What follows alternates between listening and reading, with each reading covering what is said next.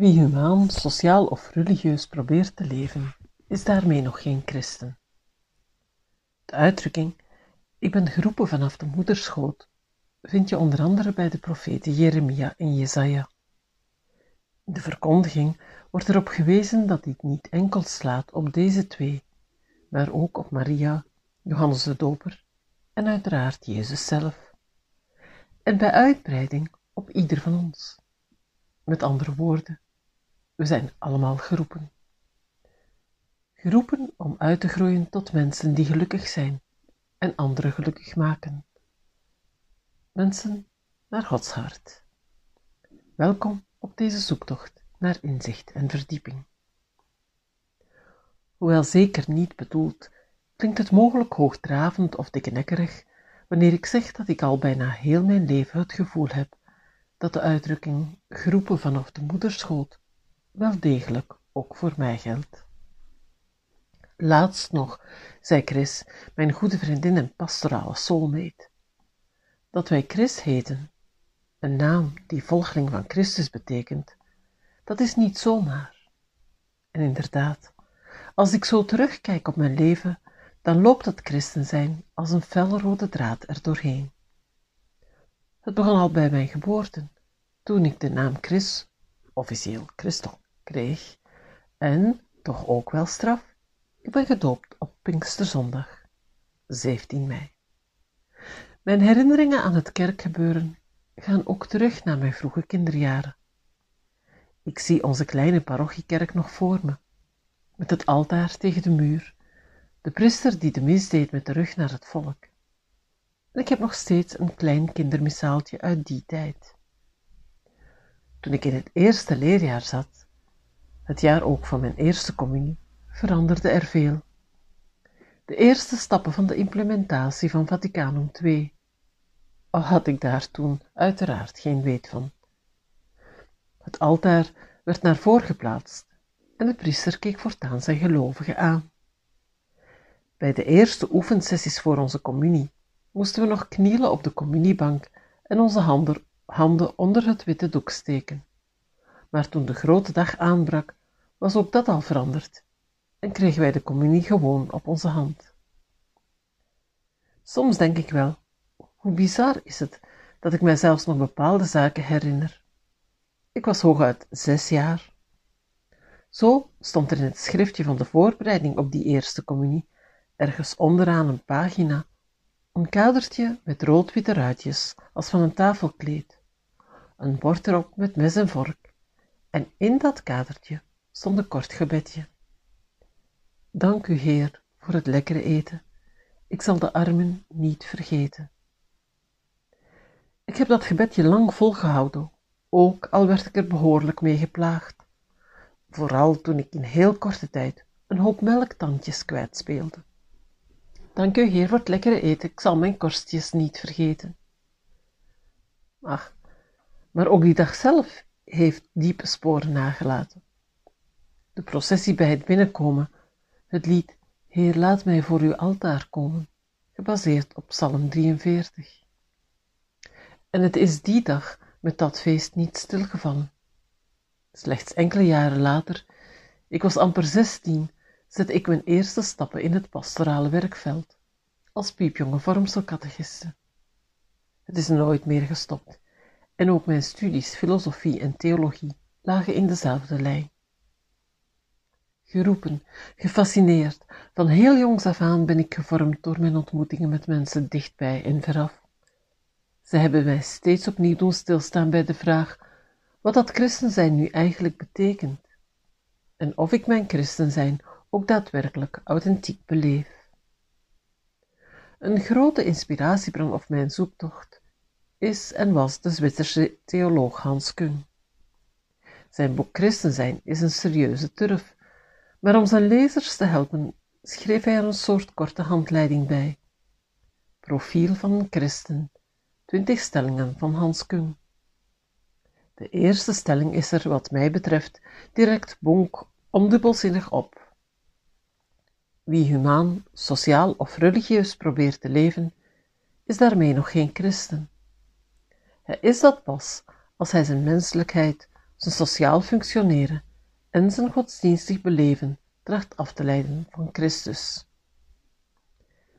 Wie wil weten hoe Hans Kung dat invult, raad ik aan zijn boeken te lezen. Hier wil ik proberen, vanuit zijn stelling, en uiteraard schatplichtig aan alles wat ik ooit van hem en anderen gelezen heb, toch mijn eigen verwerking te brengen. Een eerste vaststelling. Christen zijn raakt op een heel bijzondere manier alle domeinen van het leven: humaan-menselijk, sociaal, sociaal functioneren, religieus, godsdienstig beleven. Op die verschillende domeinen van het leven ben ik in een vorige aflevering uitgebreider ingegaan. Hans Kuhn zegt het ook duidelijk. Christen zijn raakt al die facetten van het mens zijn. Je kan bijgevolg absoluut niet zeggen, christelijk geloof, dat is iets puur individueels, alleen op mijn kamer, iets tussen God of Jezus en mezelf. En daar heeft niets of niemand iets mee te maken. Christen ben je ook niet alleen op zondag in de kerk. Ik moet dan altijd denken aan dat liedje van Rob de Nijs, Malle Babbe. En zondags in de kerk, dan zit daar zo'n meneer, stijf als een houten plank, met spijkers in zijn kop, te kijken in zijn bank.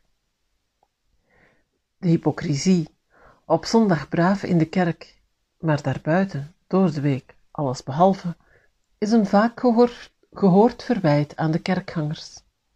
Soms terecht, maar geen sinds van die aard dat iedereen over dezelfde kam gescheerd moet worden.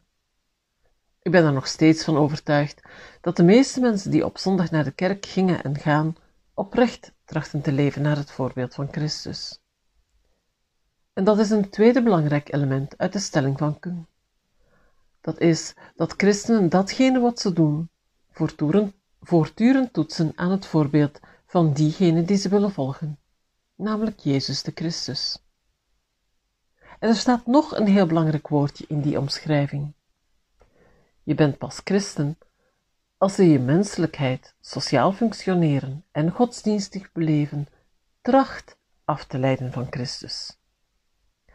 Als christen moet je dus trachten of proberen te leven naar het voorbeeld van Jezus. Enerzijds stelt dat woordje ons gerust. Het erkent dat wij als mens steeds worstelen met onze beperkingen, onze eindigheid, en dat we er nooit perfect in zullen slagen volledig te leven volgens de weg die we gekozen hebben, in het voetspoor van Christus. Het maakt dus dat we er mogen zijn als mens, met al onze kleine kanten en beperkingen. En toch klinkt het ook wel dubbelzinnig, want naast de erkenning van onze beperkingen klinkt tegelijk de Bijbelse oproep: Wees heilig, want ik ben heilig. De erkenning van onze kleinheid is zeker geen vrijbrief voor laksheid.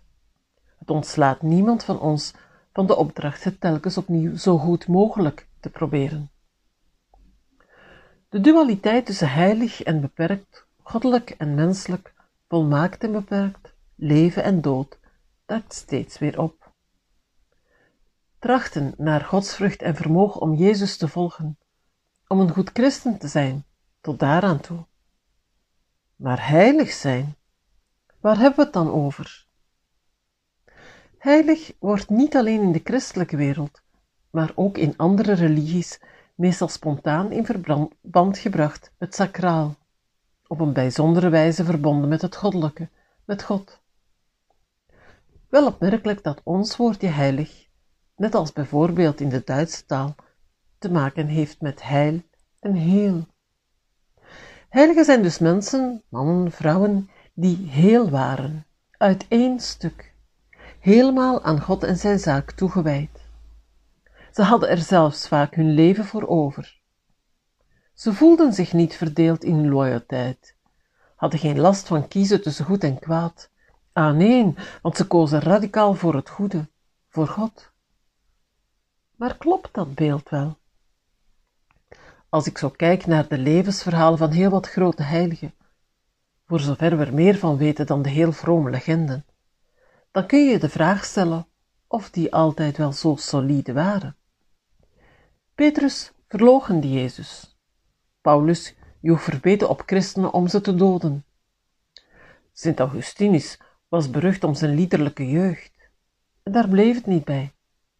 Franciscus omarmde een Melaatse en Damiaan ging ervoor zorgen. Moeder Teresa trok naar de sloppenwijken van Calcutta. Als ik eerlijk ben, dan moet ik zeggen dat mijn spontane reactie niet echt een is van wat een mensen uit één stuk. Maar wel, amai, daar was toch een serieuze ook af. En toch noemen we hen heilig, heel. Het gaat dus om iets anders dan de gangbare normen van wat een goed leven is, wat een redelijk mens verondersteld wordt te doen. Al die heiligen waren mensen zoals wij, vaak zelfs behoorlijk getekend door het leven, gekwetst, op de dool, niet in het reinen met zichzelf. Hun leven een puzzel met ontbrekende stukjes, helemaal door elkaar gehusseld. Tot ze geraakt werden en al dan niet met hulp van anderen bij God terechtkwamen.